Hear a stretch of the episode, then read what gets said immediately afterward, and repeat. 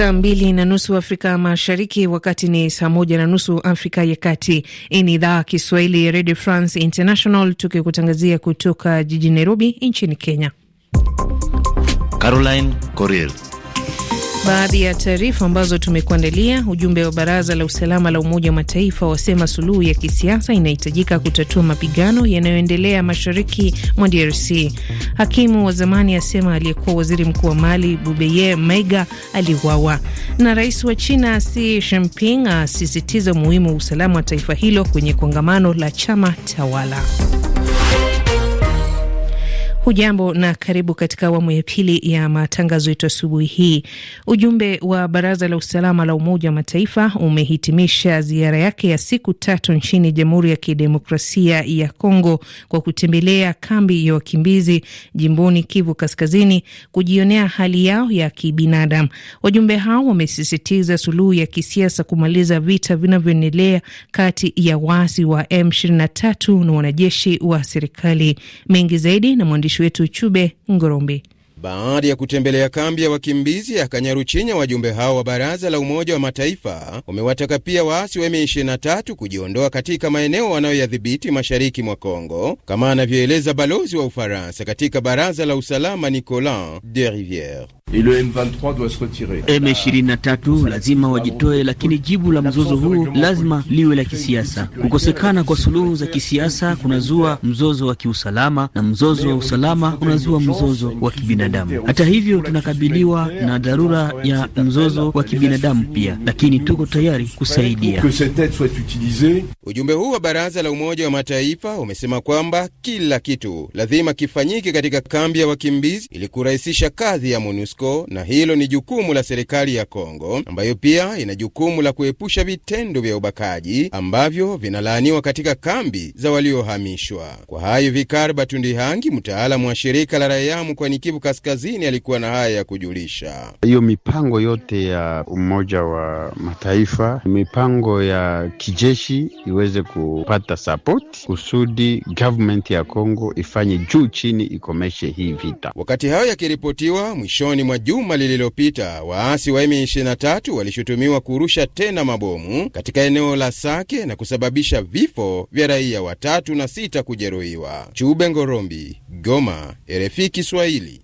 Tukisalia DRC, watu zaidi ya ishirini wakiwemo wanawake watano wameuawa katika shambulizi jipya katika kijiji cha Kirindera, umbali wa kilomita 60 kutoka mashariki mwa jiji la Beni jana alfajiri, baada ya kushambuliwa na waasi wanaoaminika kuwa wa ADF.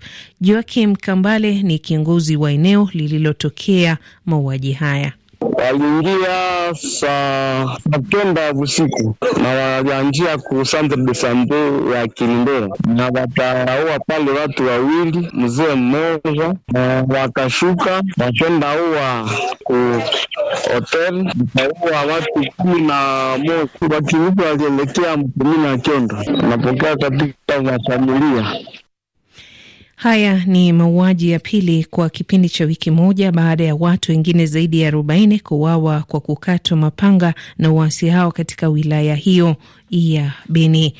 Nchini Rwanda, shirika la Ibuka linaloundwa na raia wa nchi hiyo walioponea na kuathiriwa na mauaji ya kimbari ya mwaka elfu moja mia kenda tisini na nne wanasema wanahofia kuhusu hatma ya kuendelea kwa kesi ya mmoja wa washukiwa wakuu Felisen Kabuga baada ya kesi yake kusimamishwa wiki iliyopita mjini Hague kufuatia kudhoofika kwa hali yake ya kiafya. Louis de Montfort Mujambere ni naibu rais wa shirika hilo. Kwetu hili limetushangaza sana, ukizingatia muda uliotumika kumkamata bwana Kabuga, karibu miaka 26 27 hivi. Tulifikiri kwamba suala hili la kushtakiwa kwake lingepewa kipaumbele. Hakukuwa na sababu yote ya kusitisha kesi, kwa sababu kila mmoja anafahamu kwamba Kabuga ni mzee. Ni vema akahukumiwa haraka iwezekanavyo, ili haki ipatikane kwa wale walioponea mauaji ya kimbari.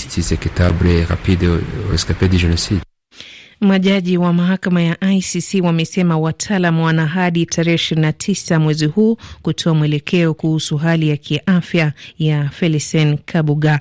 Uganda kwa mara nyingine imeorodheshwa miongoni mwa mataifa yasiyo huru ikiwa katika nafasi ya 35 kati ya nchi mia moja zilizochunguzwa na shirika linaloangazia uhuru la Freedom House, swala la ukiukaji wa haki za kisiasa na haki za kibinadamu zikitajwa kuendelea kukidhiri mwaka 2021 wakati wa uchaguzi uliopita.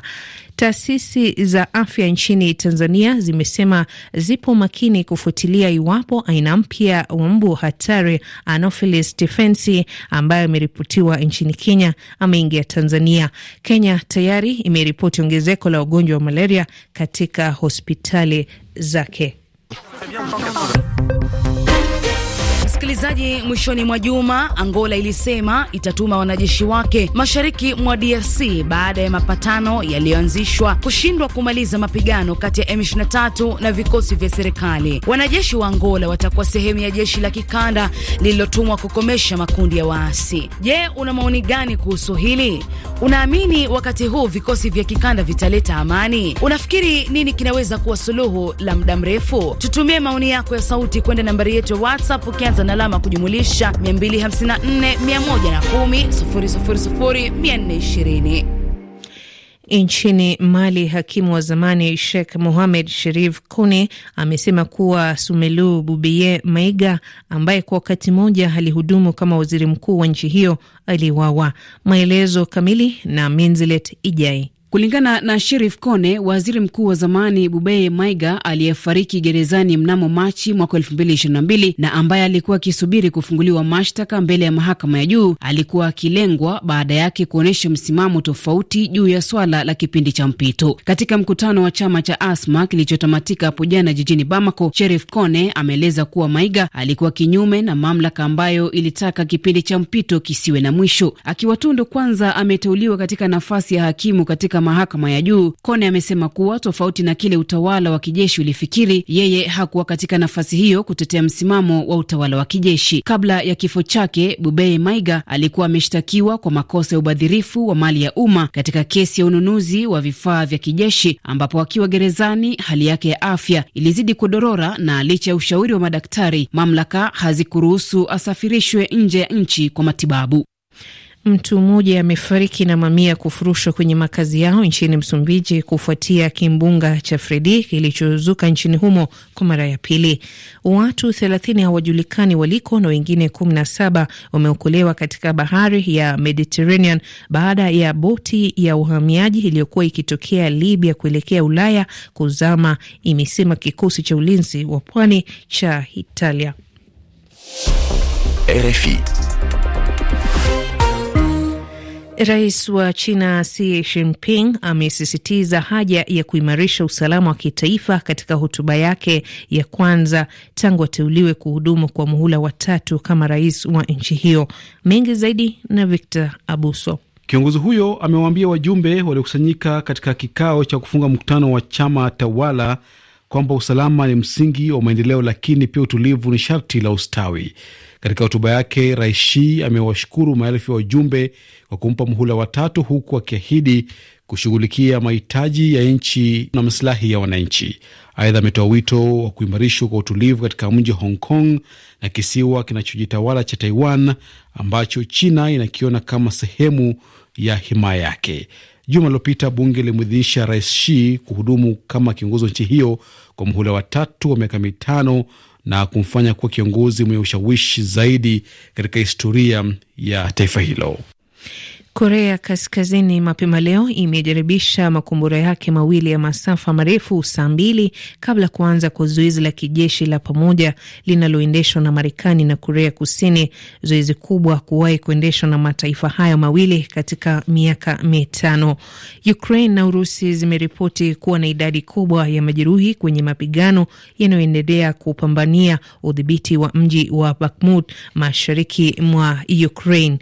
Bunge la Seneti nchini Ufaransa limepitisha mpango mpya wa pensheni unaopendekezwa na utawala wa Rais Emmanuel Macron, ambao unapendekeza kuongezwa kwa umri wa kustaafu kutoka miaka sitini na mbili hadi sitini na nne. Na maelfu ya raia wa Ugiriki wameendelea kuandamana kulaani ajali ya treni iliyowaua watu 57 mwezi uliopita.